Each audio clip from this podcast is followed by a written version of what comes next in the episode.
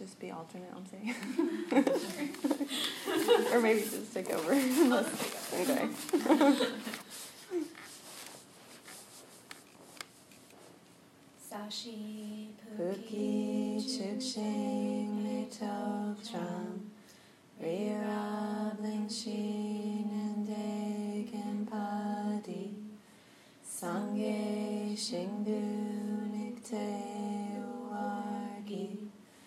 Jokun Andak Shingla Chuparsho Yidam Guru Ratna Mandala Kamir Yatayami Sangye Chudang Soki Choknam La Jamshu Bardu Dakni Kyapsuchi.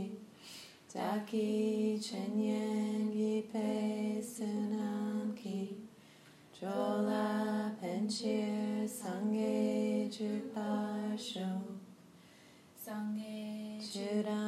Soki Choknam La Jangchu Vardu Dagni Kapsuchi Daki Chenyen Gipe Sunam Ki Jola Penchir Sangye Druparsho Sangye Chudang Soki Choknam La Jangchu Vardu Dagni Kapsuchi Daki Chenyen Gipe Sunam Ki Jola Penchir Sangye Druparsho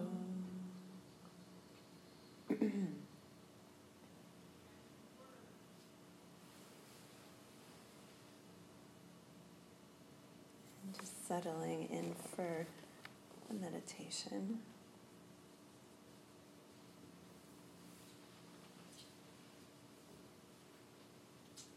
Sitting however you can sit to just forget about the body.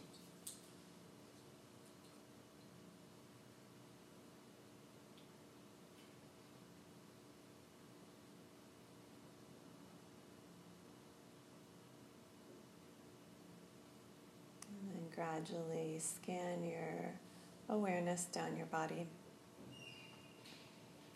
And just relax wherever you come across tightness,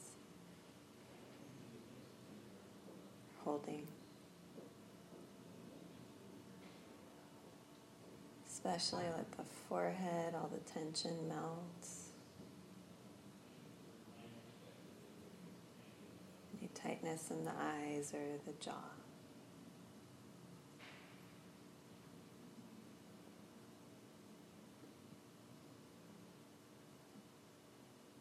And there's plenty of time, you don't have to rush.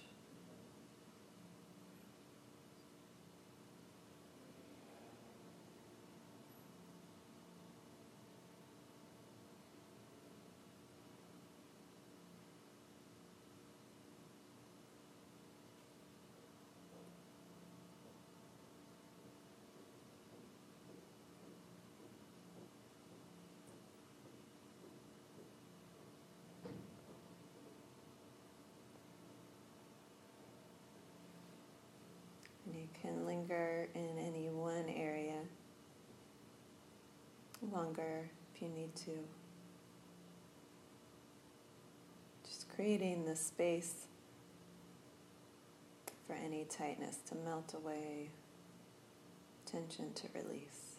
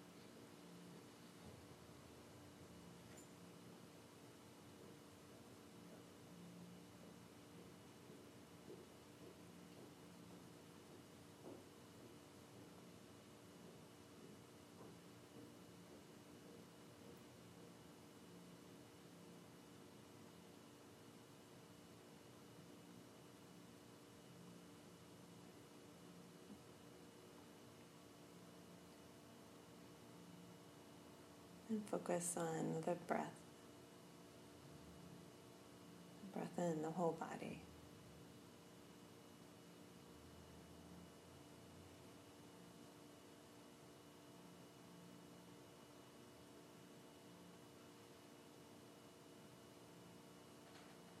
If your awareness jumps off towards some thought or storyline that comes by, relaxing back into an open, spacious awareness.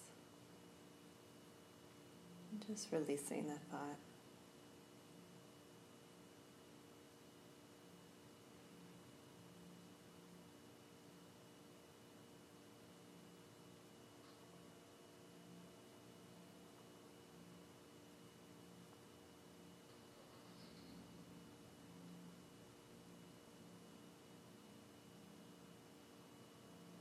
You're focusing on your breath, feeling as though you can just completely let go of all worries and cares.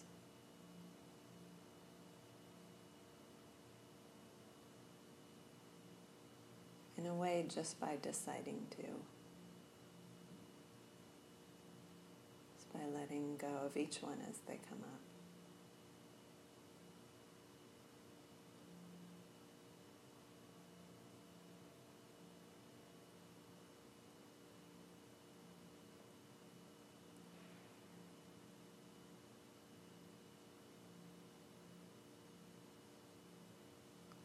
Back in with the forehead and the eyes and the jaw. Relaxing.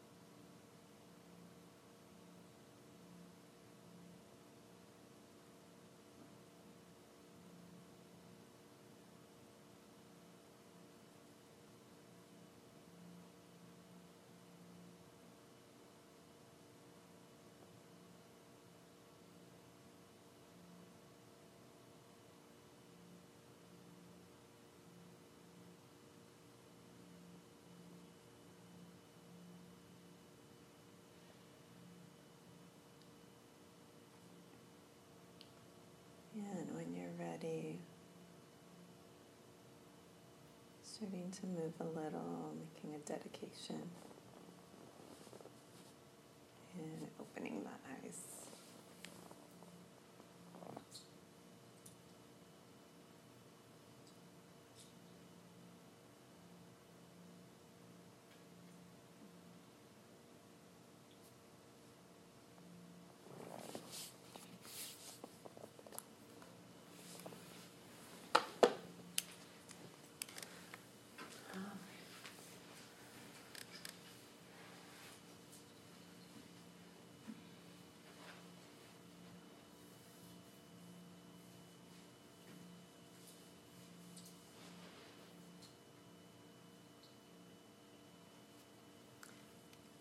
Okay, yeah, so we're on class three. of perfecting generosity, becoming a bodhisattva. And this is course 10. So we have eight more courses. And tonight we're going to talk about, oh, it's Wednesday, January 23rd, 2019. Tonight we're going to talk about the preliminaries to gaining bodhicitta. And I thought this class was really helpful when I went through and I was prepping. So hopefully it comes across that way for you as well. Okay, we're going to review first. I think the review is going to be the same every week. So, um, what is the root text that we're studying? In Tibetan, if anybody. I know Jenny knew the Tibetan last week, but she's not here, so. Lauren maybe knows. Tibetan is not my strong suit. It's Jangchub Sempe Chupa La Jukpa. Jangchub Sempe Chupa La Jukpa. Can you split that up into two pieces and have us repeat it? Jangchub Semke Jiangchu Senke Chupa La Jukpa. Jukpa. Thanks. hmm And anybody know the Sanskrit? It has like the word of the main title of the text in it. It starts out with it. Bodhisattva. I know the translation is like entry point, right? Like entry point to, or is that the commentary? That's the commentary. Okay, never mind. Um, but yes, it's Bodhisattva Charyavatara. Bodhisattva Charyavatara. It's so interesting because I could see that and I'll know what it's talking about, but I can't like generate that from Yeah, memory. You know, it's like if I saw Bodhisattva avatar, I'd be like, ah, the Bodhisattva's guided way of life. I know what that is, yeah, but I can't just like remember. Yeah. It can be. It can be. It can be challenging. Um, okay, and then the commentary is entry point for children of the Victoria, victorious Buddhas. And who was this by? The commentary. You keep looking at me like I'm gonna know. Was it So- the first Dalai Lama? Was it what? By the first No, it's one of Je Tsongkapa's students. Oh, Gyaltsab Je. Yep. And his full monk's name is Gyaltsabje Dharma Rinchen. And then I think somebody remembered his dates. You almost did, I think. Yeah, it was like thirteen sixty something to fourteen thirty something. Mm-hmm. It's um, 1364 to 1432. Um, and so the text that he wrote is Gyalse Juknok. That's the Tibetan for it. Gyalse Juknok. And as you'll hear uh, people mentioning the Bodhisattva Charyavatara often, so a word that comes up. Okay, tonight, I don't think we go to the first slide for a little bit. Okay. so tonight, preliminaries to bodhicitta. And just in our life in general, there's certain things that we need to live, like food, air, pushkins, sugar-free mochas for me. You know, like there's certain things that we need, and a day or two without them, and we start to feel the need for them. Like a day or two without water or food. Mm-hmm. And the motivation behind bodhicitta, that kind of compassion that we're almost like compelled to want to have, that's a type of human need as well. Geshe Michael in this class, he talks about when he went to Russia, and this just sounds really sad to me. He went to Russia, and um, they used to have this was a long time ago because these courses he taught in the early 90s. Um, but they used to have religion, and then it was replaced with communist morality, which is pretty strict. And he said when he went there, they have some kind of hunger for spiritual things, and you can really see it. He would go there, and 20 people would come up to him because at that point, well, does he still wear his monk's robes? I think he does. But, at, you know, he was a monk, and they were just like, they were wanting something like that. And so they had all these questions for him, and they were hungry for it.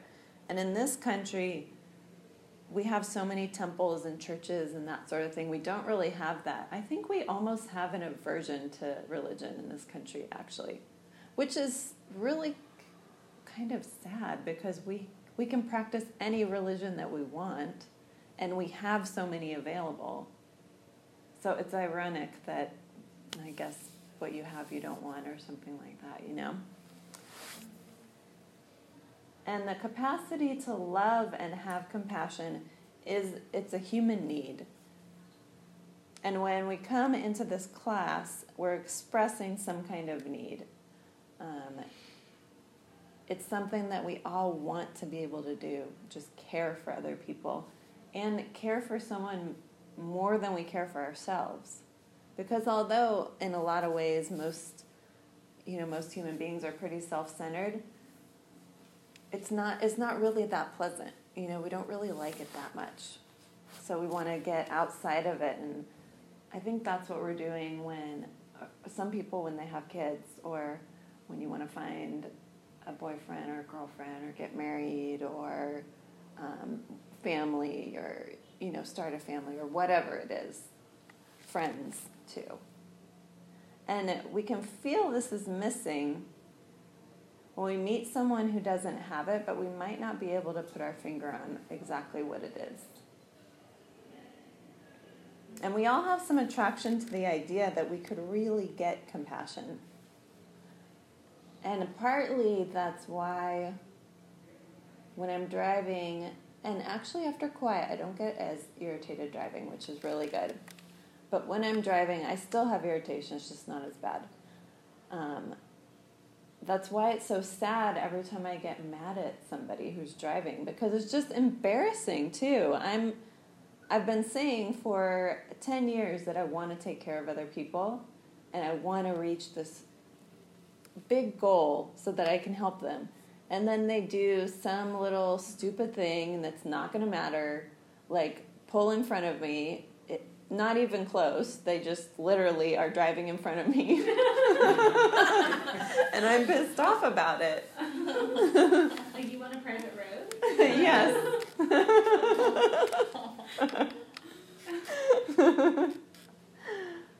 and then, but there's this human need to be able to do that. When I see people taking care of others who are, who are really caring, even if they're annoying me, I still think that's so amazing. There's still part of me that's like, that's so awesome to be able to be like that. And like, uh, you know, at that time, if I'm annoyed with them, I'm just stuck in some affliction or something. But I can still see how like freeing it is. And it really we can't really do it yet, but we'd like to be so compassionate. This is from a Buddhist story that if someone asked for your eyeball, you'd reach in and you'd give it to them without any attachment. It wouldn't be a big deal. They could ask you for anything and you would just do it for them. And it wouldn't be a problem for you. And there's something wonderful and amazing about it. And we'd like to have that kind of compassion.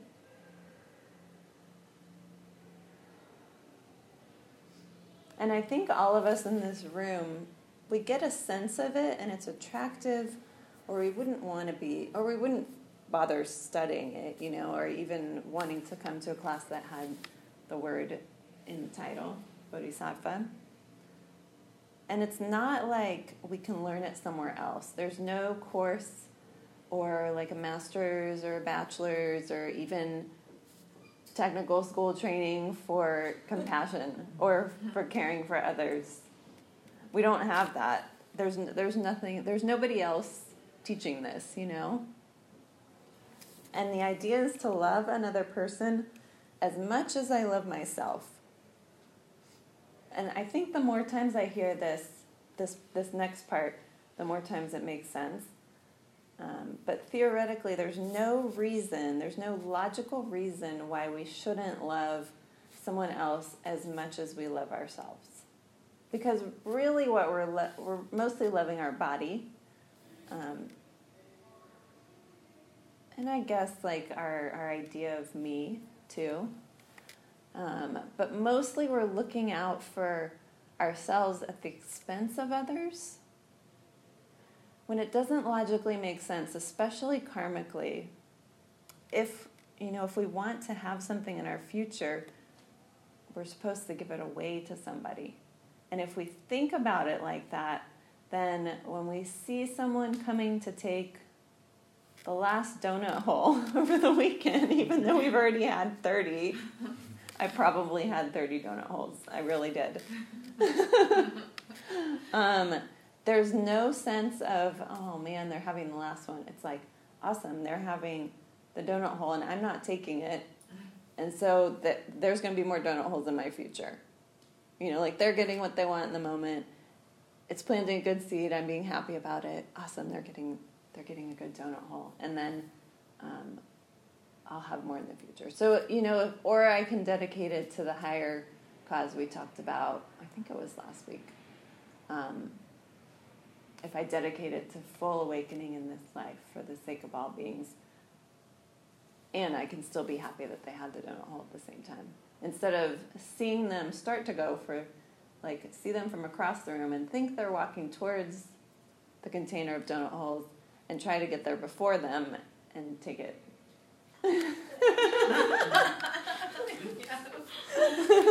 Because I went on a crazy gluten dairy binge this weekend. It was crazy. Did you break out? Yeah, but not as bad as normal, so it might be progress. Maybe if I don't go so nuts. And I had three big slices of cheese pizza too. I just like went crazy. um,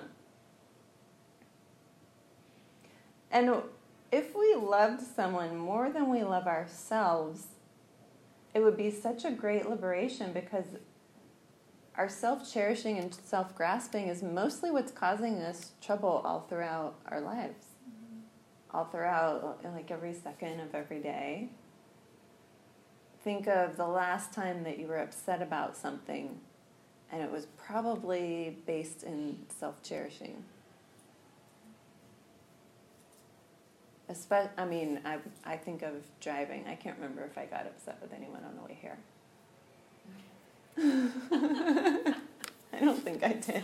Oh, yeah, I did. Because I was making a U turn and this um, tow truck parked like right by me where I couldn't make a U turn, so I'd make a three point turn. Which sounds so ridiculous, right? And embarrassing that I was like somewhat annoyed by that, but I was.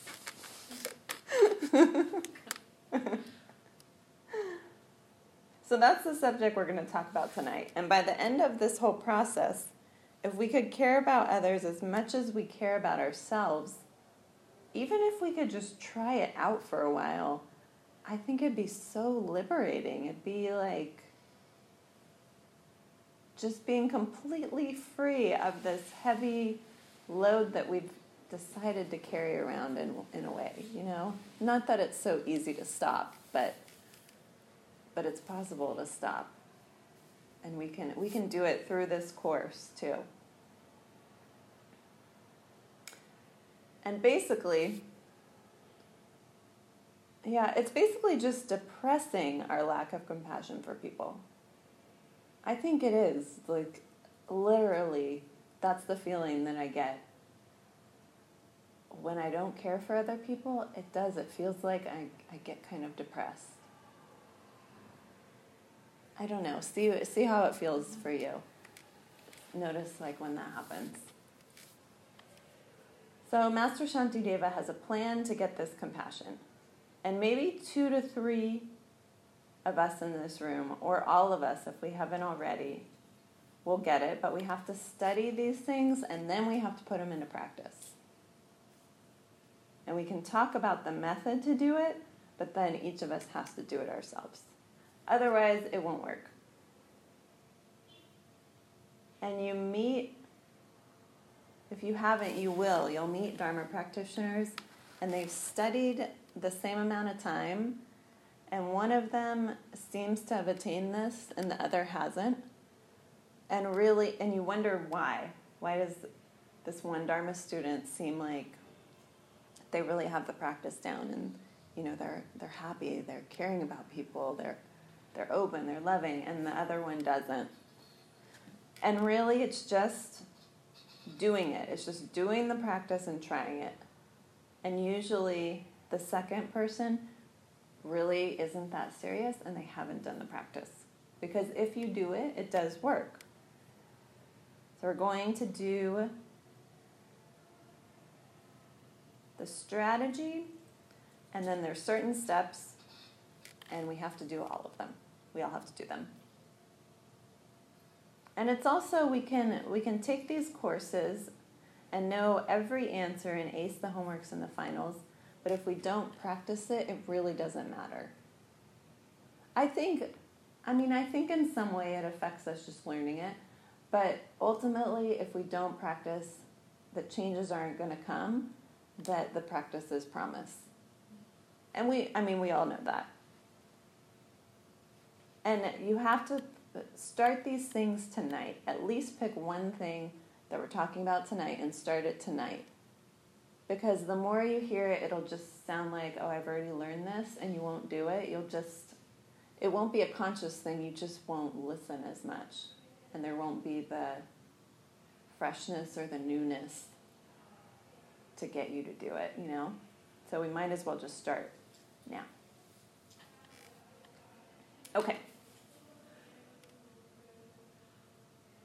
Does anyone have any questions or anything? Okay.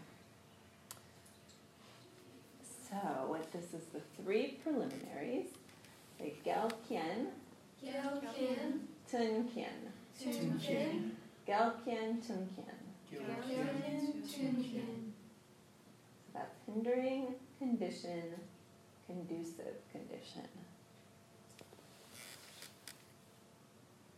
Basically, Gelkien is a factor or a condition that works against what you want to do.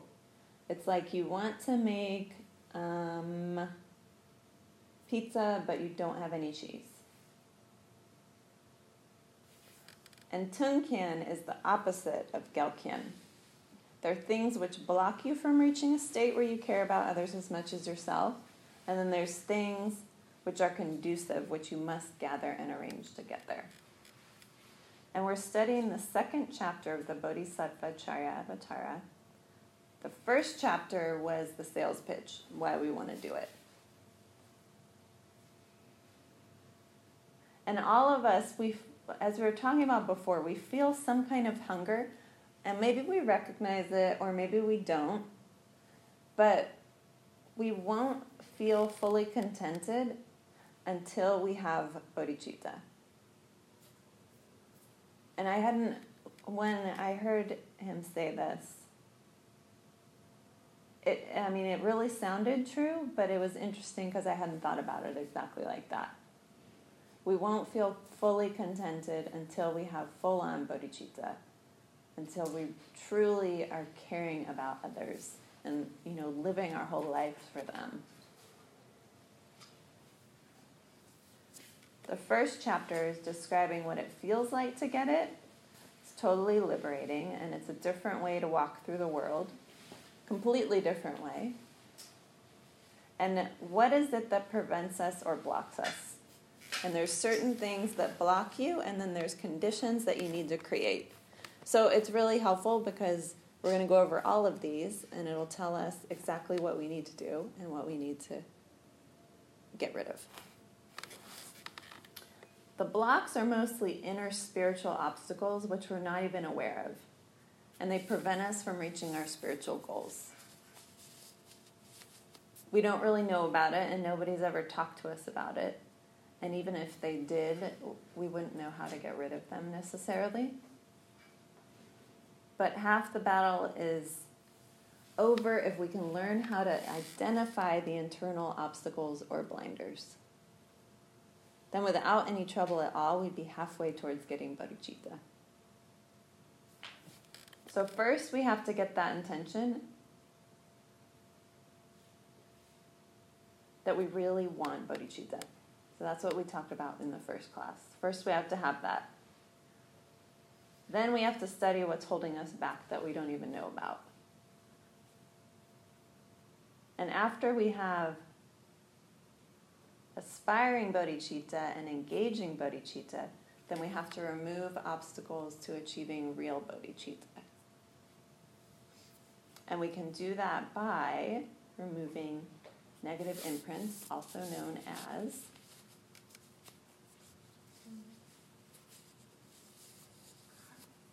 yes. yep. So before we purify negative karma, we have to clear the obstacles to successfully purifying negative karma. So the second chapter say Dikpa Shakpa. Dikpa Shakpa. Dikpa Shakpa. Dikpa Shakpa. Dikpa is bad deeds. It kind of sounds like a curse word or something. Like if you do something bad. um, and Shakpa is split yourself open. I really like that translation. Basically, you're o- completely opening yourself up. I did this bad deed, or I did this thing that's causing all this trouble, or s- completely splitting yourself open. And this is purification. So at this point, we're not even at the point where we can do purification. We have to do certain preliminaries even before that. And we can't do a proper purification without doing these preliminaries. And the three preliminaries to purifying karma are doing prostrations, taking refuge, and making offerings. Three relatively doable things.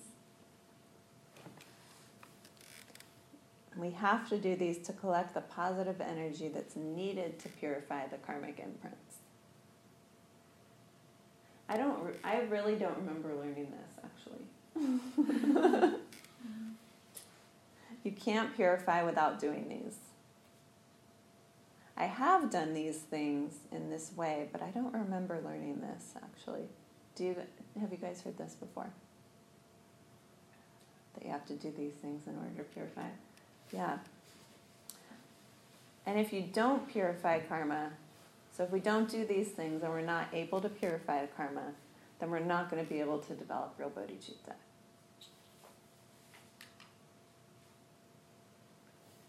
And the first one, say chak sewa, Chak Sewa. chak sewa. Chak Sewa. Chak is hand and sewa is to look for something. This is prostrations. Why do you have a dancing taco? Because he's telling you what chak sewa is. There's not really a big reason. he's got a megaphone. Like lost I'm really hungry, so this is like really. Did you know you dinner? Oh gosh. so chak is the honorific word for hand.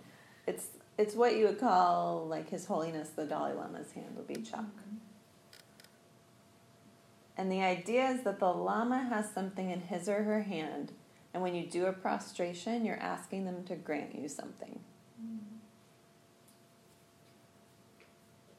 When Geshe-la, Geshe Michael went to India, he went to Dharamsala, and there was a great Lama teaching, and everybody gets up and starts doing prostrations, and Geshe Michael had no idea what they were doing. I mean, I remember the first time I saw people doing prostrations, maybe at Lama Marut's retreats or something. And it's kind of, I think it is, it's kind of creepy in our culture when you first see it. But you, but you have no idea the reason behind it either. And so Geshe Michael had no idea what they were doing. And in Christianity, which I don't know much about this, but he was saying there's this commandment about not bowing down to graven images. And Geshe Michael said he'd waited for his whole life not to do that. and it, he refused and refused to bow down for weeks and weeks because something about it to him seemed really wrong and he didn't understand it. And in a way, we can think that it's some custom that they do in Tibet or India or something like that, and it's just a cultural thing and it's not really that important to do. It's possible to think that, but then on the day that we see emptiness directly and we meet the Dharmakaya, the body of the Buddha, we'll see it directly. The immediate reaction is to get down on the floor with your face on the floor. Period. That's the that's the natural reaction. So when we prostrate, the idea is that I'm in the presence of the Dharmakaya and I have to get down on the ground. It's the most natural reaction. There's no thinking about it. No, what do I look like? Am I doing this right? Etc. Etc. It's just an act of seems to me like complete surrender and um, kind of like amazing reverence.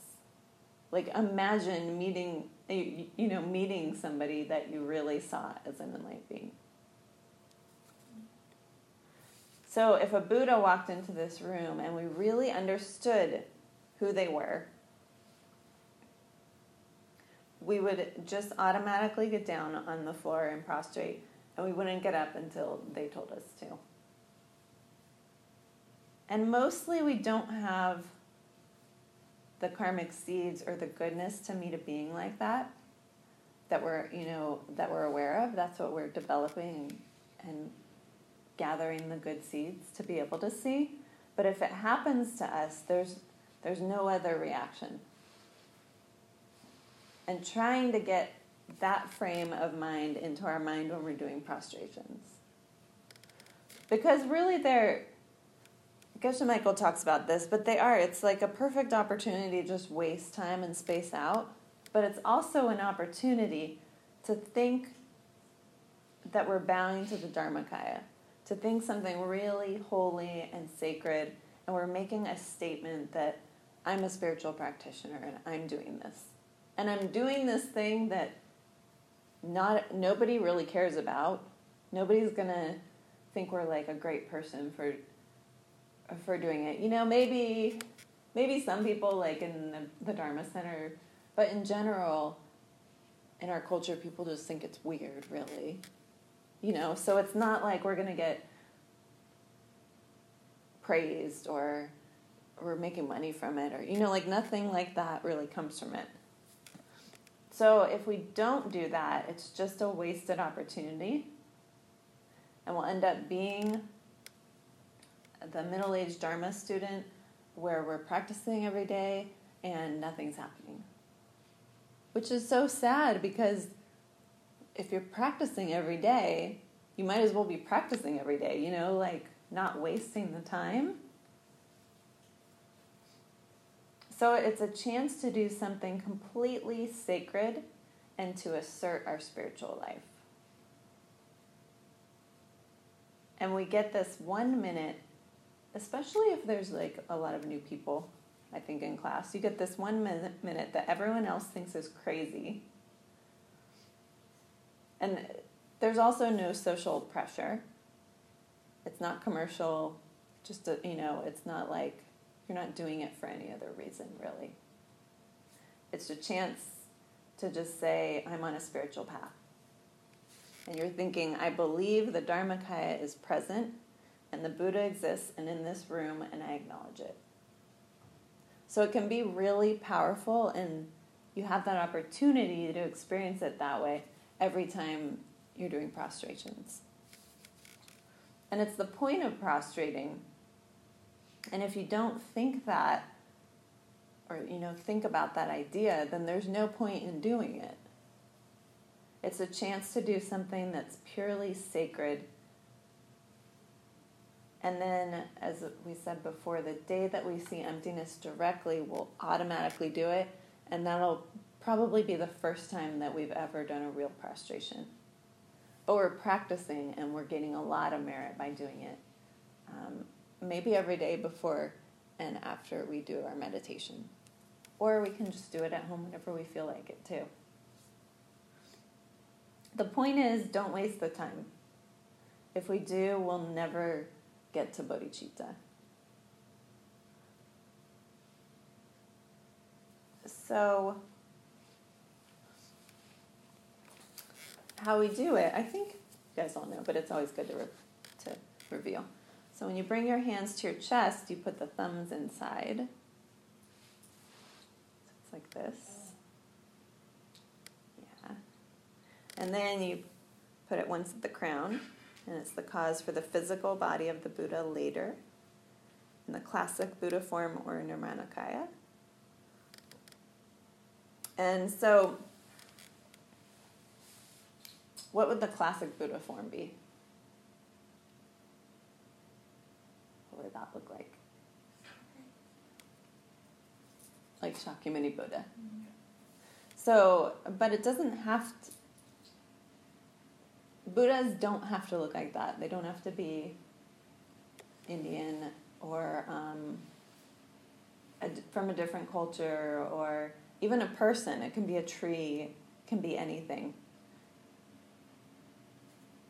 So we put it, we put the hands up on the head and then once at the throat, which means we'll speak like a Buddha. And then once at the heart, which means we'll think like a Buddha. And then you go slowly down, meaning I don't want to go to the lower realms, which you see different different people doing prostrations differently, so there's probably different interpretations of it, but you go slowly down. And then when we reach the ground, we put our palms flat and the fingers together. Because we don't want to end up, I think the fingers is because we don't want to end up with hooves. So we don't want to uh, have a rebirth as an animal.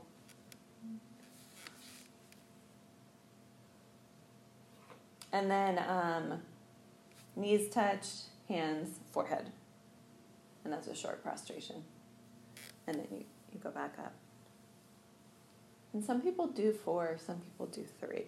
I've always done three, but I keep hearing different ways recently. Emily taught us four, Yeah. but I forget because you, you do crown and then third eye, throat. But I forgot what the third eye was. Yeah. It's probably different um, lineages.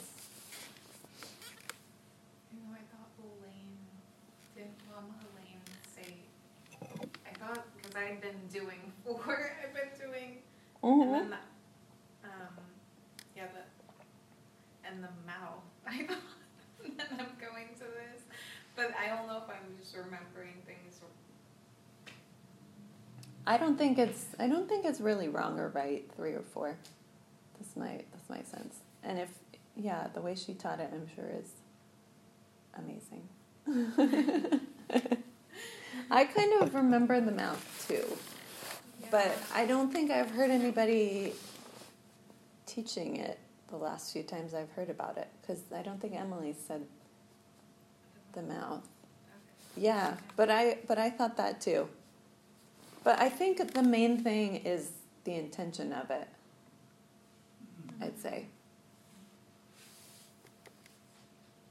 Um, okay, we'll go over one more slide and then we'll take a break.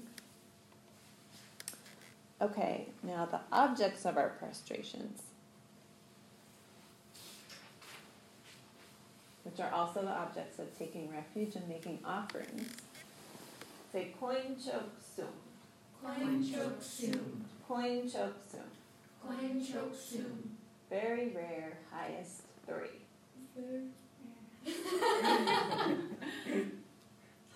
Which are the three jewels. In Sanskrit, the three ratna. I do, I really like Sanskrit. And it kind of made sense over the weekend. Glenn was saying that um, Sanskrit's a lot easy for Westerners because the it's more similar to our language. It has more similarities. It's easier for us to pronounce. Like the sounds. Yeah. Like a side route to, uh, Indo-European language, Into your what? Indo-European. European. Yeah. Yeah. Yeah. Yeah, because Ratna, I mean, that's super easy to say. But it's also, I don't know, I find all the Sanskrit words very appealing too. Um, okay, so the first one, say Sange Konchok, Sange konchok. Chu Konchok, Chu konchok. Genden Konchok. Genden konchok. So the first one, Sange Konchok, is Buddha jewel. Chu Konchok is Dharma jewel. And Genden Konchok is Sangha jewel.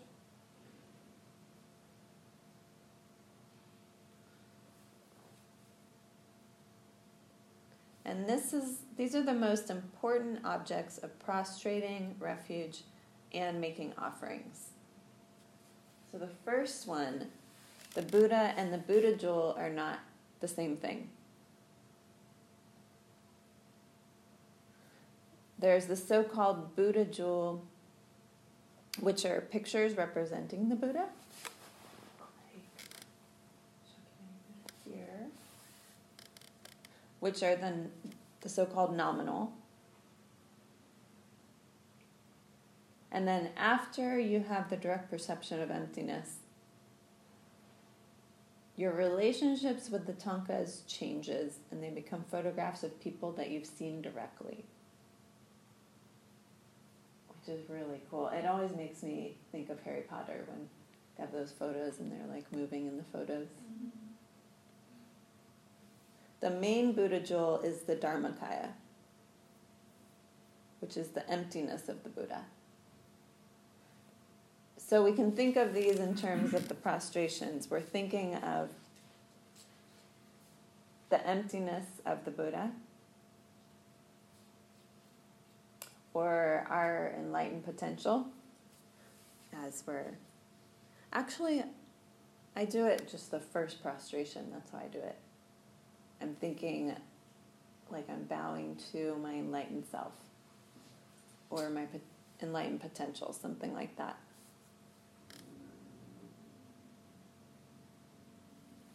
Okay, the Buddha and the Buddha jewel are separate. Buddha is the guy.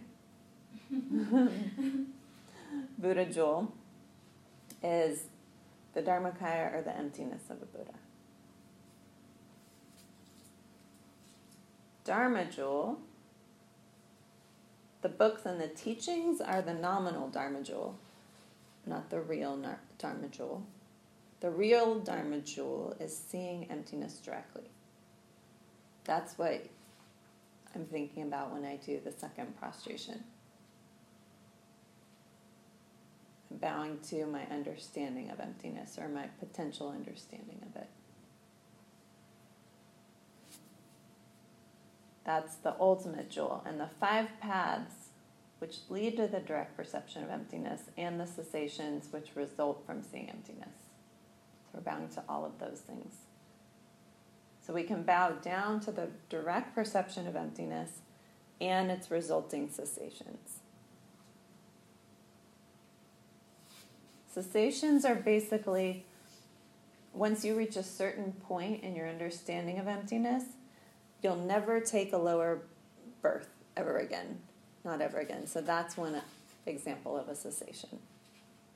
After direct perception of emptiness, you'll never doubt Buddhism again. Another example of a cessation.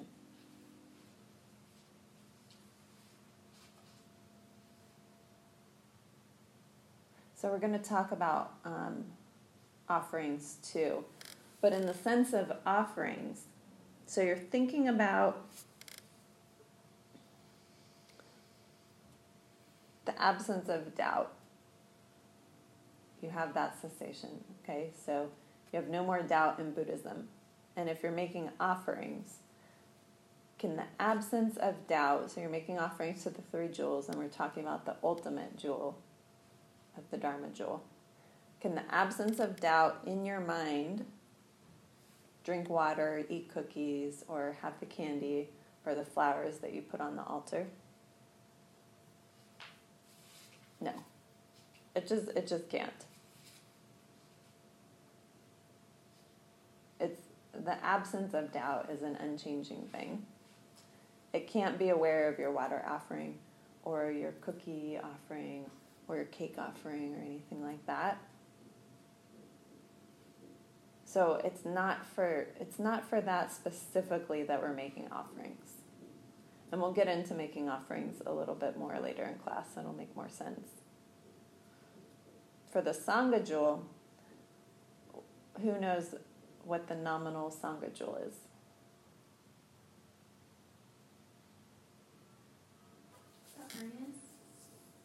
That is the real Sangha jewel. Teachings. Mm, the people you practice with. Like Yeah. center. Yeah, the nominal Sangha jewel. I think traditionally it's or technically like ordained monks and nuns, but yeah, the people that you're I think the people that you're practicing with too. And then the Sangha jewel, the real Sangha jewel is everyone who's perceived emptiness directly. And do we, do we know who that is? We don't know because we can't read people's minds. So we, we're not really sure.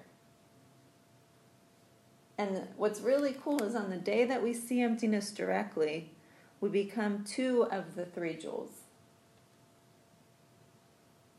And we're what people are going to be looking to for help. So we become the Dharma jewel and the Sangha jewel. We become two Ratnas. Okay, let's take a break. When you see emptiness directly, you um, become the one. What did you say? You, The Dharma and the Sangha jewel. you, and then you um, are looking to get help from someone, People are looking to you because you're two of the three jewels. So when people go to refuge or go for a refuge, you know, it's basically like asking for help. They're going to you for refuge now. And then when you become a Buddha, then you're, you turn in, you have all three. You're all three of them. You're the Buddha, Dharma, and Sangha jewel.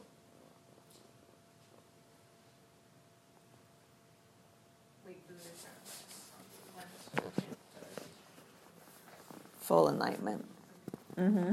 Not just okay. Yeah. Not Let's see what we have coming up here. I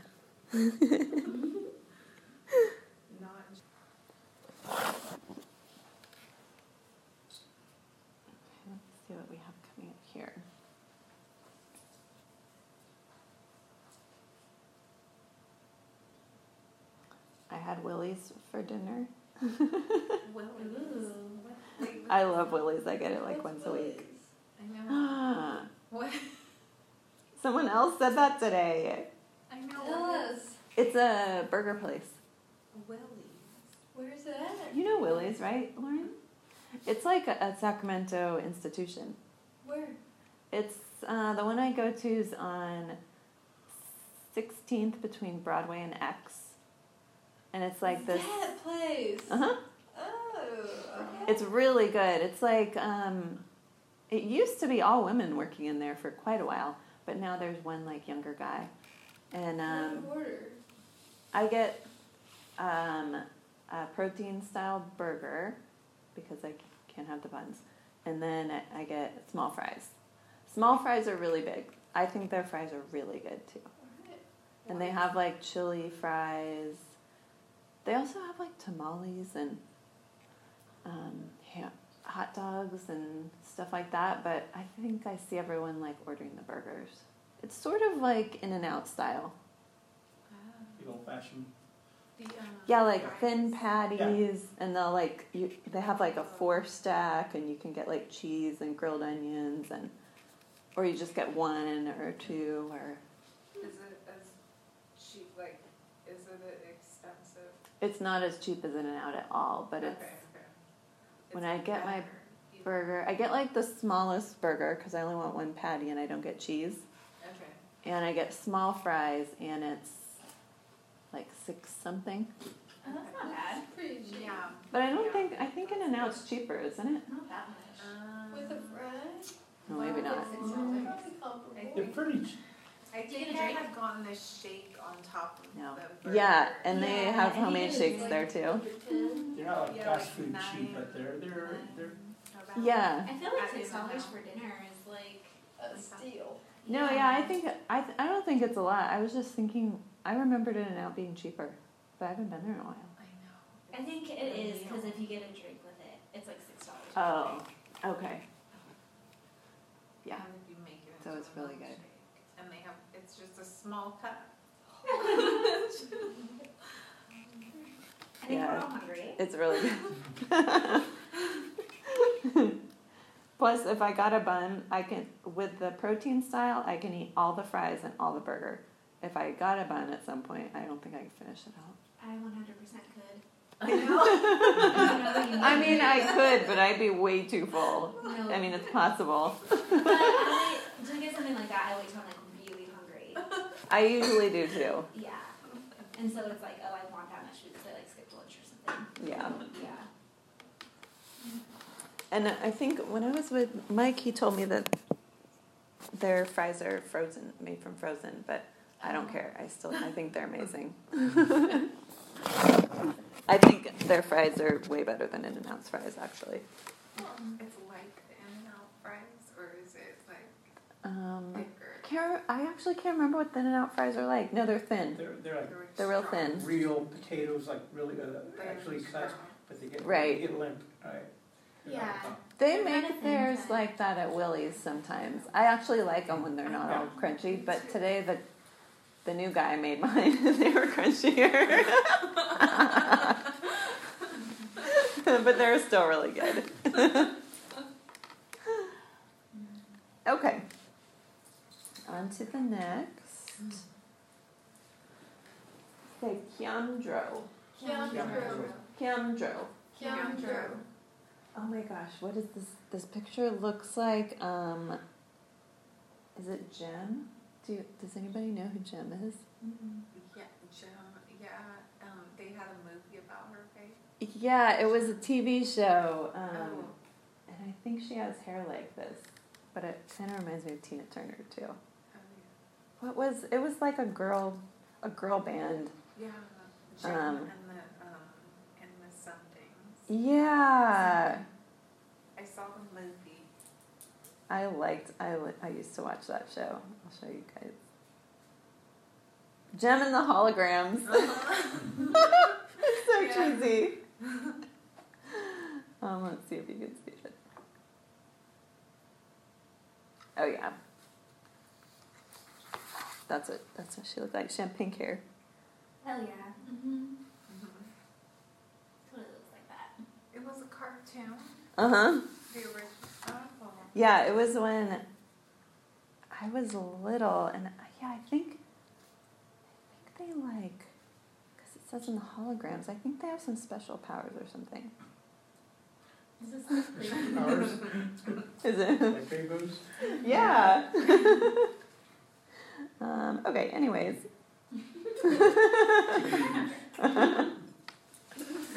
so, Kyamjo taking refuge.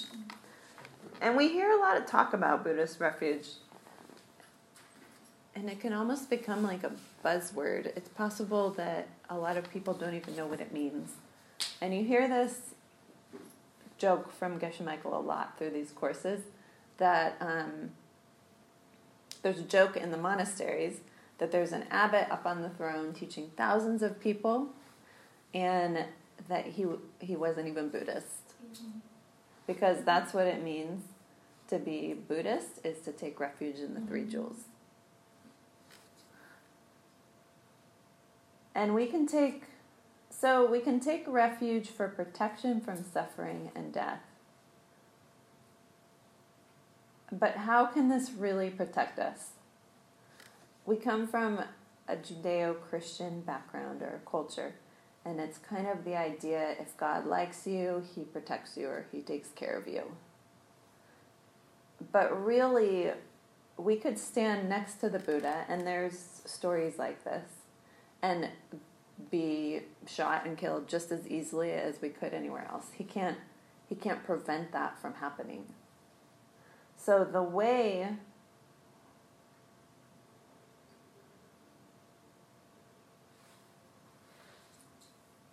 So, wait a minute, what does this say?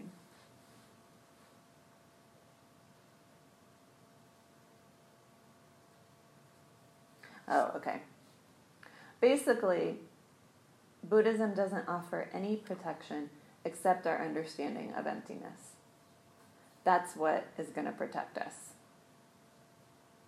Period. Which is really, it's really a good thing because if we have this understanding in our own mind, then it's with us all the time. We don't need anything else to protect us. And we won't have any big protection until we understand it really well. And while we're thinking of emptiness or keeping in mind that that things are empty of self-existence, that these are just labels created by my mind that I'm placing on top of everything, it's impossible for us to have a mental affliction. Just try it out as you're going through your day. If you notice a mental affliction coming on, think about emptiness. See if you can have a mental affliction while you're thinking about emptiness. Try it out and, and see if you can. And then when we see the direct perception of emptiness, we'll never have to worry about anything again. We'll never have to worry about money. We'll never have to worry about having a place to live, having good teachers, good family. It's the ultimate protection. We'll never take a lower birth. And there's one word that's present in all the jewels when we're talking about them. In the Buddha jewel, it's the emptiness body. Dharma is understanding of emptiness. And then the Sangha is all those who have seen emptiness directly. And it's not that pictures, you know, like the thangkas or something like that, or the statues can protect us. It's understanding karma and emptiness, which is the greatest protection. And we have to study refuge and learn about refuge. And then when we bow down in the future, we have to be thinking about emptiness and that we're bowing to people who have seen it directly. And if we aren't doing this, we're not bowing correctly. And we're, we're kind of missing out on an opportunity.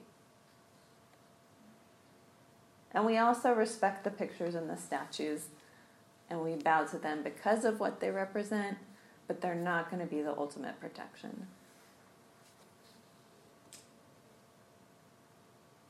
And we also respect the Buddhist robes too, imagining that they're representing the Buddha himself. And it's it's really cool. Buddhism's amazing because it transforms everything in our world into something special and sacred and we do, it's not like we have to change anything. Our world doesn't have to change. It's just our way of thinking about it changes. So it's not like what we're used to where I have to make something happen out there somehow and you know like get the next job or the next partner or lose weight or gain weight or eat the right foods or you know do something like that.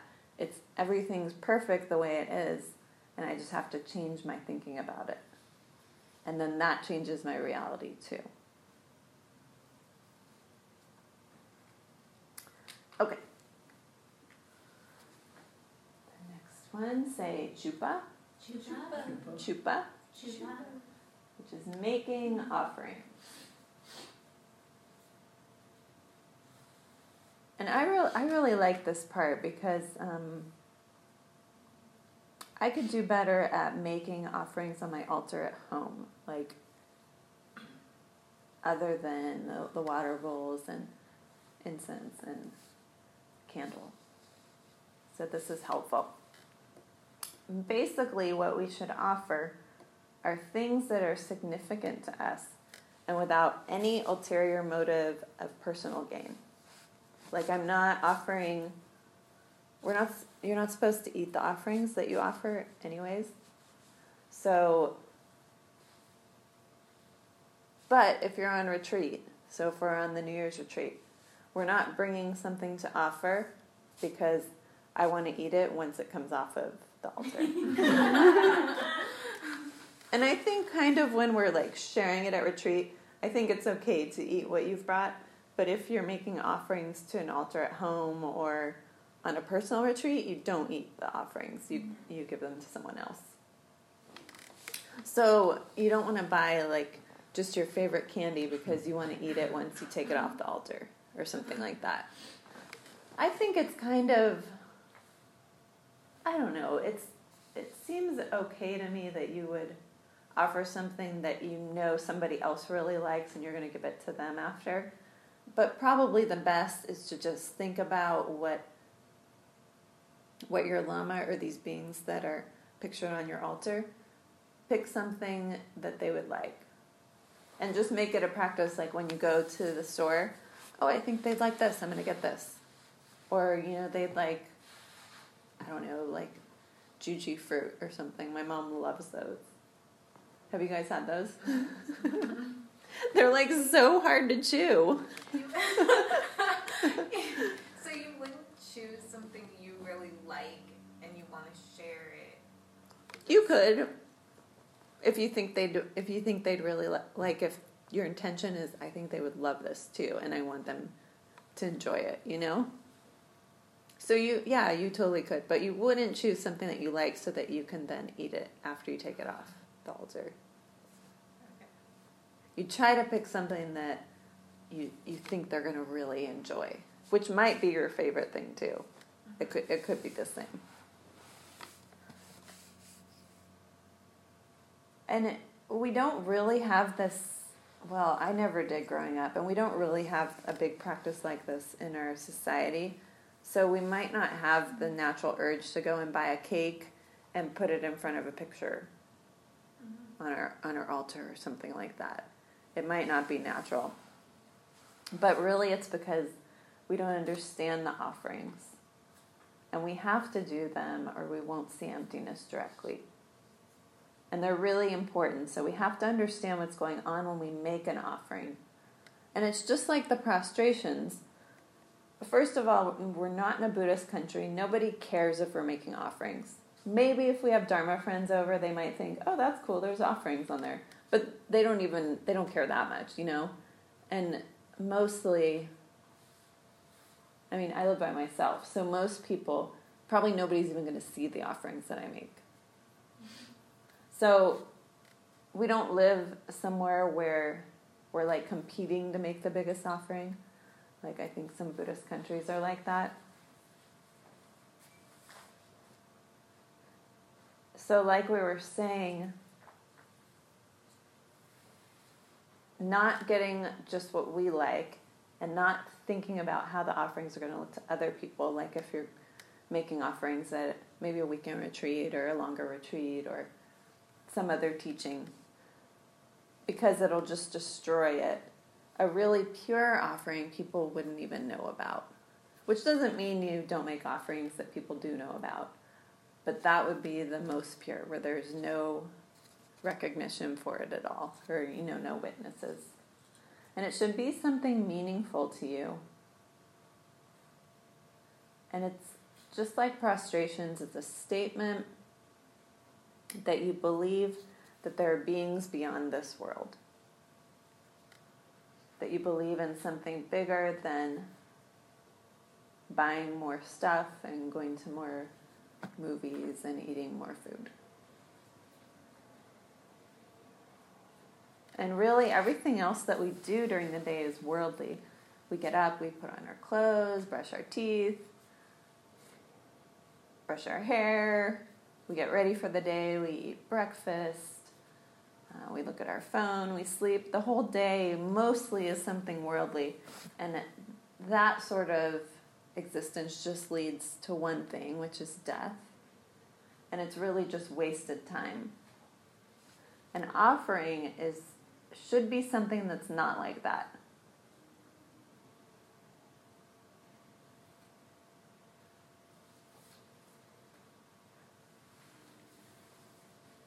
And really the the holy beings that we're offering to, they don't get any benefit from the offerings. They do experience bliss, but they experience everything as bliss.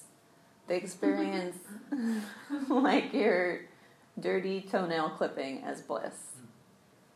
They experience the most amazing, delicious cake as bliss. So it's not that they're getting something special out of it. Because if we didn't offer anything, they'd still be experiencing that as total bliss. So the point is that we're working on purification. We have to change ourselves, we have to change our mind and our predispositions. And really, offering it's a pretty easy thing. Like we have the means to do it. It's something that we can easily do, and even if we're not really believing what we're offering to, we're still thinking about it every time and practicing. And it, as we keep doing it, we'll believe more and more, and it'll become more and more real and feel more sacred and special. And if we don't do it, then we won't ever get to that point. it's really, offering is all for us. And I think this is a hard one in our culture, especially because we think that, well, I know I thought this like when I, when I was first starting to study, I thought it was just like the teacher wanted offerings themselves or something. I really did. Every time I heard it, I thought, oh, they just want gifts or something. Um, even when it wasn't even like my direct teacher, I still thought that, oh, they just want something from me or something like that. But it's really not. It's um it's something that we have to do in our spiritual life in order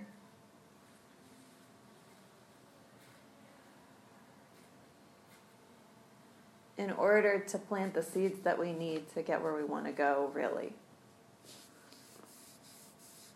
So I don't know if you guys have this thought too when you hear about it, but if you're listening to lamas, you know, other teachers who come through, they're talking about offerings, and you see that thought come in, oh, they just want something. I kind of, I think mostly, I didn't really question it that much, and so I just let it keep going. But just sit back and notice if you have that, and then question it and see what's underneath that.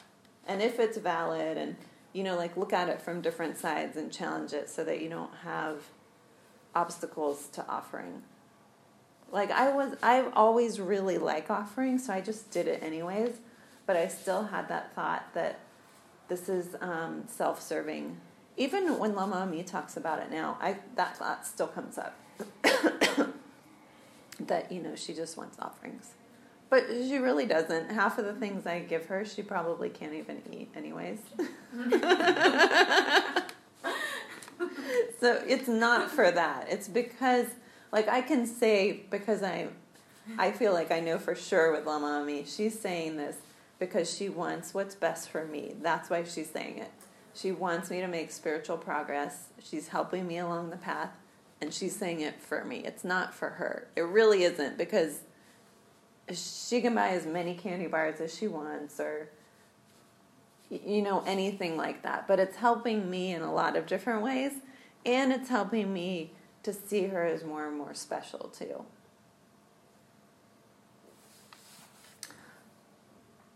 so really offering it's all for us and i think we don't totally buy this in our culture because we feel like somebody's like swindling us in some way or taking advantage or something like that because we're used to being sold on everything. Like we're used to being for sale, really, you know? Mm-hmm. And so that's just something that'll probably come up for us. And it doesn't, you know, it's just like a cultural thing. And we can notice it and just keep offering. Just still do it. Well, we hear so much in our culture, like about these spiritual gurus or whatever. Yeah. Take advantage of people, and it's like this huge story, mm-hmm. but we don't want to hear like. But it's rarely a huge story about like teachers' generosity or like pastors that are very Right. more like those are not big stories in this country. Because they're not as sensational or. Yeah, Yeah. interesting or have like that weird, like how we like watching other people suffering and get pleasure Uh-huh. from that. Like, so that's what we think that everyone has an al- that spiritual gurus have an ulterior motive. Is kind of how we're conditioned. and and it's and we're kind of used to feeling like that in most of our relationships too. Yeah. That someone wants something from us, and that's why they're doing something. It's very conditional. Yeah, I wonder if people from other culture or you know other countries feel that. I think so. I think so. It's, it's sort of transactional or uh, nothing Yeah. for free. Nothing, Right. nothing in the world for free, like everybody says. Definitely a capitalist culture. Yeah. And it, I mean, ours is like capitalist to the extreme Yeah. too. We're the model capitalists. Yeah. so we could think of it as a, in a way that it's like the best investment that we could make for our spiritual future. Mhm. And maybe we don't know like we're not as familiar with that currency, so it doesn't feel natural to mm-hmm. us. So, I don't know. It might be helpful to think of it more in terms of like a capitalist idea, you know, because we're more comfortable with that. So, when you read Master Shantideva's words, he's basically begging the three jewels to take his offerings. Like they're doing him a big favor by taking his offerings. Like, please, please take these offerings. And as you do them more and more, something changes inside of you. And this is Geshe Michael's words, but he says, if you want to be a dharmic idiot, then don't make offerings. Just put it in the category of something that Tibetans did. To want to make an offering, you have to have a large spiritual IQ. Because I think this is true. It's also because to go out and spend good money on something that's going to sit and rot on the table in your room, it just goes against a lot of what we believe, you know. It it just seems kind of crazy too. Even I think even buying flowers for the altar can feel like that too, you know? It feels like an obligation or if it does, or if prostrating feels like a pain, then we are not getting it. And probably as we're getting used to it, there might be some of both in there. It might feel like a pain and we're trying to practice it at the same time, and I think that's I think that's good because we're kind of like railing against our tendency to not want to do it or to that selfishness or mm-hmm. whatever it is. Now, what if you're getting, you're doing this in your altar, you're getting something that you think someone at your work, you know, or someone that that would really like this thing, you're gonna get it for your altar because that person, but ultimately you're gonna give it to that person because you kind of think they're special or maybe they're not seeming so special and you're wanting to do that and then it, just put it in their box or something because you think they like that thing Why do they have a box? like we have these little cubbies At work, yeah. Um, so are you saying like is that okay to do it that way? I know I said that.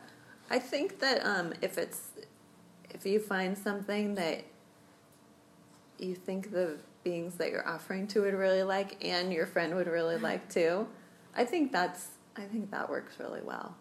and then also But not like you know your friend likes it, but you don't really think that the beings that you're offering to like it. You know, because you'll get a sense of it if you have an idea of Uh-huh. in mind of who you're offering to. Does that make sense? Yeah. mhm. So say it fits maybe both. Yeah, Or that, because maybe it's like this amazing offering that you think everybody would love. You know, like yeah. I don't know, jelly beans or something. Especially the ones that you don't really like at work, maybe. Oh yeah, because you're trying to, you know, change the karma with them or Uh-huh. yeah.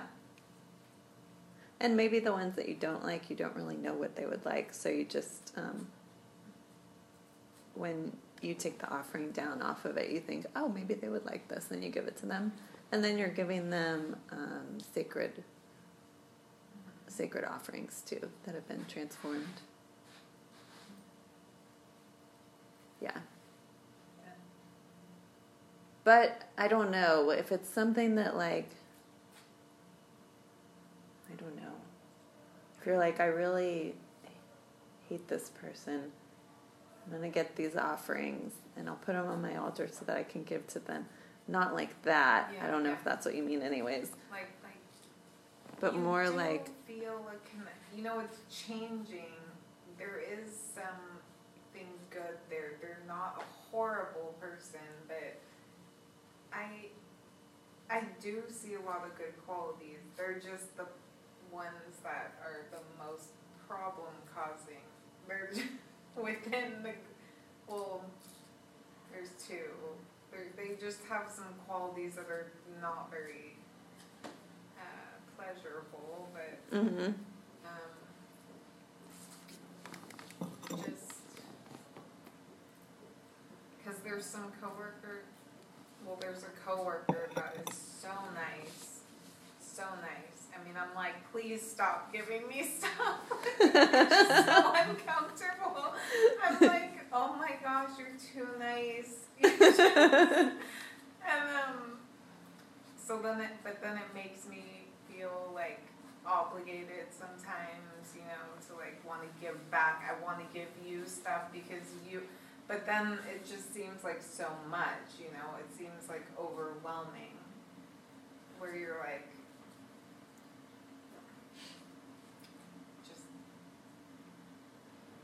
Oh, so this is the one that you want to give the offerings to? some time, yeah. Oh yeah. Give her a taste of her own medicine. well, that's one. Like she really, um, I've given her things. I tr- one time I gave her this thing because she had said she liked this thing, and I got the thing, and it. Oh, that's nice. Because See's candy, so like we'll, um, it had the Christmas box. Um, she was like, I want to go there. I think I need to go get that box because it has all these things I really like. So then the next time I got it for her I put it on her um, workstation and then um, and then she's like, Who is this from? and then I know. I hate it when I'm trying to give anonymously and people are like asking everybody, and then I can't lie. Yes. I ended up because she kept asking, and I'm like, um, what do you think? You're like, I gotta go to the bathroom. oh, that's nice though. I think that was nice to do. Sometimes it doesn't feel good enough, you know, like you need more. Just because she's given you a lot of things. Yeah, a lot of the people were very nice and giving, like, and then I feel like this like, person over here that's selfish. I can see how you can feel that way if people are like, because it sounds like they're maybe going overboard with the giving. So yeah, there's, and sometimes there is some sense of like you owe me Mm-hmm. that maybe you're picking up on too. You know, if people have given a lot. That's me, my karma. But Yeah, I think well you can give in ways that aren't material things too. You know, just like kindness or your time or um, I guess advice if people are asking or you know, that sort of thing too. So you don't have to think that you have to always give material things back. So maybe if you like take inventory of what else you're doing for Mm-hmm. for these people, it'll it'll kind of ease the sense that you have to like keep buying her things because she's buying. Yeah. Yeah. Well, like we were saying, to want to make an offering, you have to have a large spiritual IQ. Like your the See's candy box, which is a nice offering.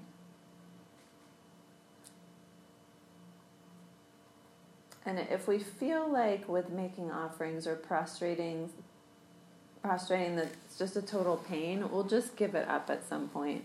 We'll either end up quitting or like we were talking about before, we'll be one of those boring middle-aged Dharma students who just didn't get it and nothing's happening in practice.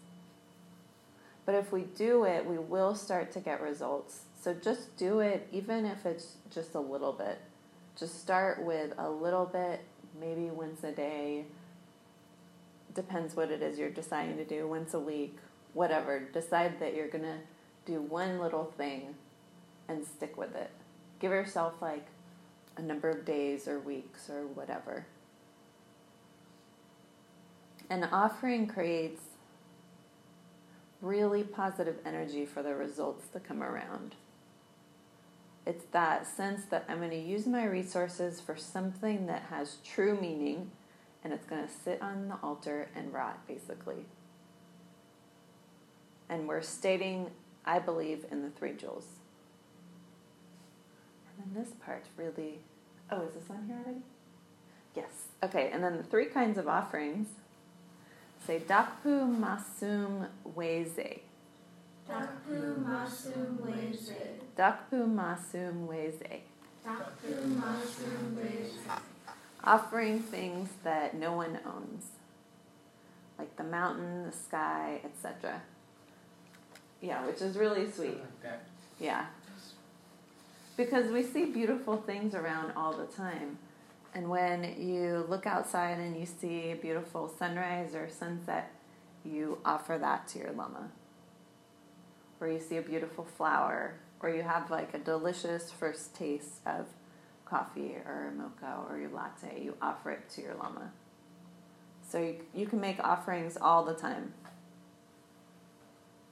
You just close your eyes for a second and think they can see it. You know, like if you're looking at a sunset, and then you offer it to them. And it's really, it's a great practice. It's really important, and you just have to do it. It's really fun too. Number two, Rangi Lu Ulwa. Rangi Lu Ula. Rangi Lu Ulwa.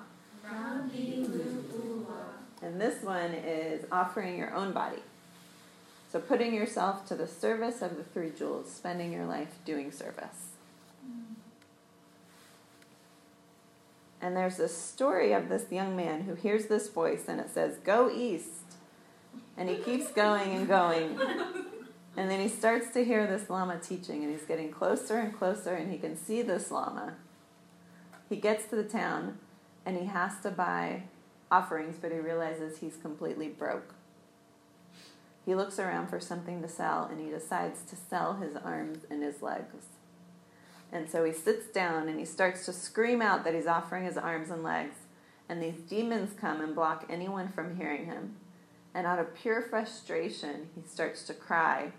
And this daughter of a rich merchant sees him from a rooftop.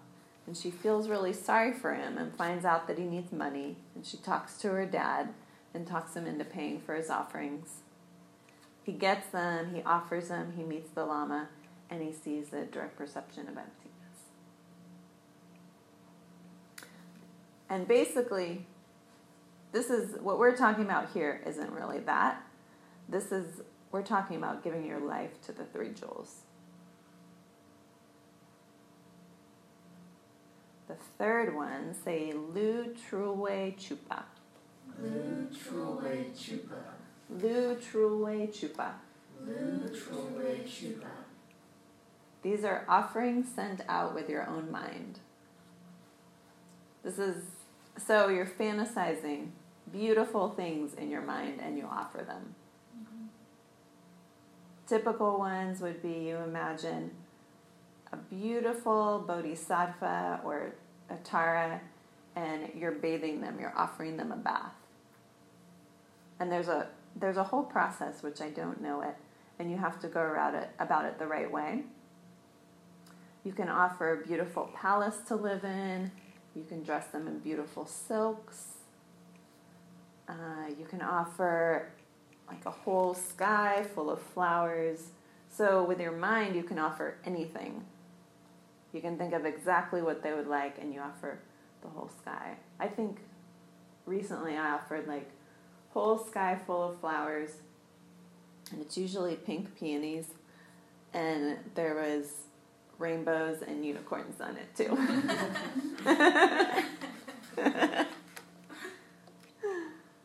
and so it doing this kind of offering has a profound effect. Because just think about your fantasies and your dreams what a big effect those things can have on you. And you can really i mean you can offer anything. It can be as elaborate as you want with a mental offering. So you pick a bodhisattva that you think is really amazing and you go through all the 12 offerings which are in the readings. Really getting into it enjoying it and it changes your thoughts and your behavior. And it's just the opposite of all the bad fantasies that we have about what we wish to said we had said to somebody who was rude to us or how we should have treated someone who treated us badly or you know whatever fantasies someone else not getting something they want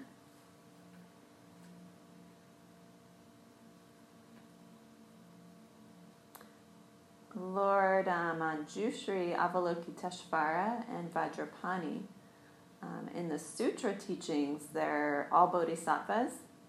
In the secret teachings, they're enlightened. But they all specialize in giving offerings. That's their specialty. And these are actions that prepare our mind to learn compassion. So if we learn how to do all of these, then we'll reach that, that mind of compassion. And if we don't, we're just going to end up, um, you know, if we don't practice them, then nothing's going to happen. And this is, a lot of these are ones that we can't say we don't have time for because they don't take much time. Even, I mean, I don't know, does doing like three prostrations takes maybe a minute? Maybe. like it's super fast. And I mean, how many times are we somewhere buying food? Or I really like food as as an offering, but it doesn't have to be food. It can be anything that you feel like you want to offer. But I mean, how many times are we somewhere where we can buy like a small offering? And it doesn't have to be something huge.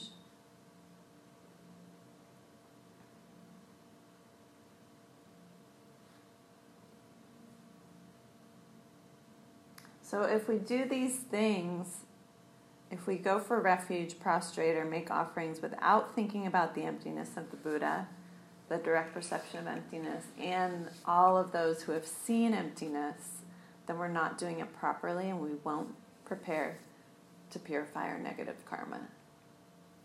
And then we won't be able to purify negative imprints and gain bodhicitta. So that's why we want to do it.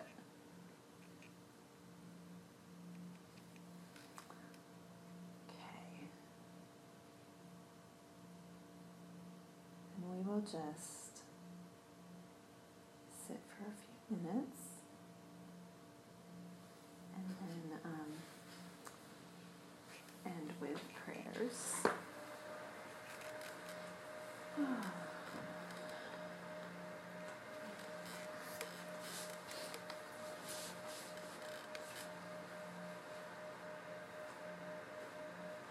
So just sit and just like in the beginning, scan your awareness down your body and just relax. Relaxing all of the trying to think and listen, reason.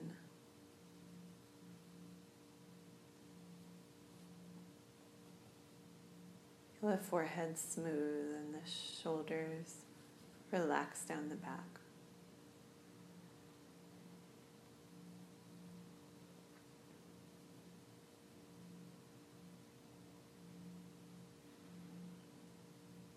And it's like you're absorbing all the benefits of the teachings, the wisdom, and the power to practice.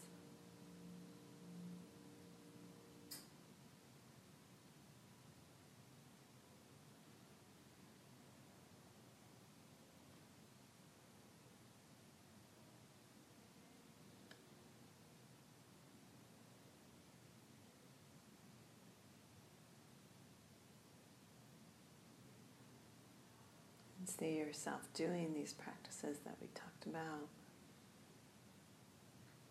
prostrations, going for refuge, making offerings.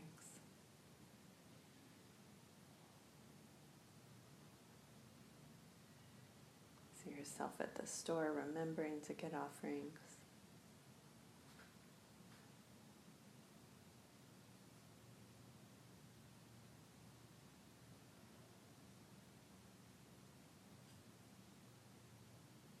Thinking about karma and emptiness, going for refuge, making prostrations meaningfully.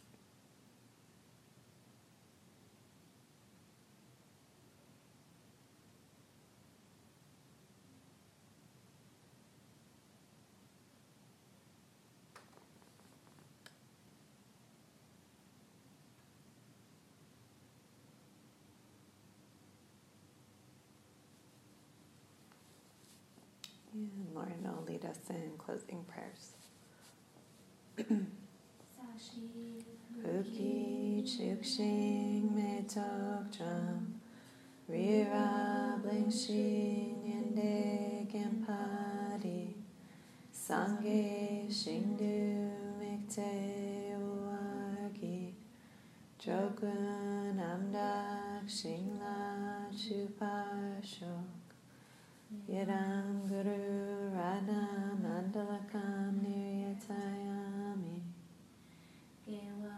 Di Gewa Kun Sunam Yashe Sok Sok Sunam Yashe Lejungwe Tampa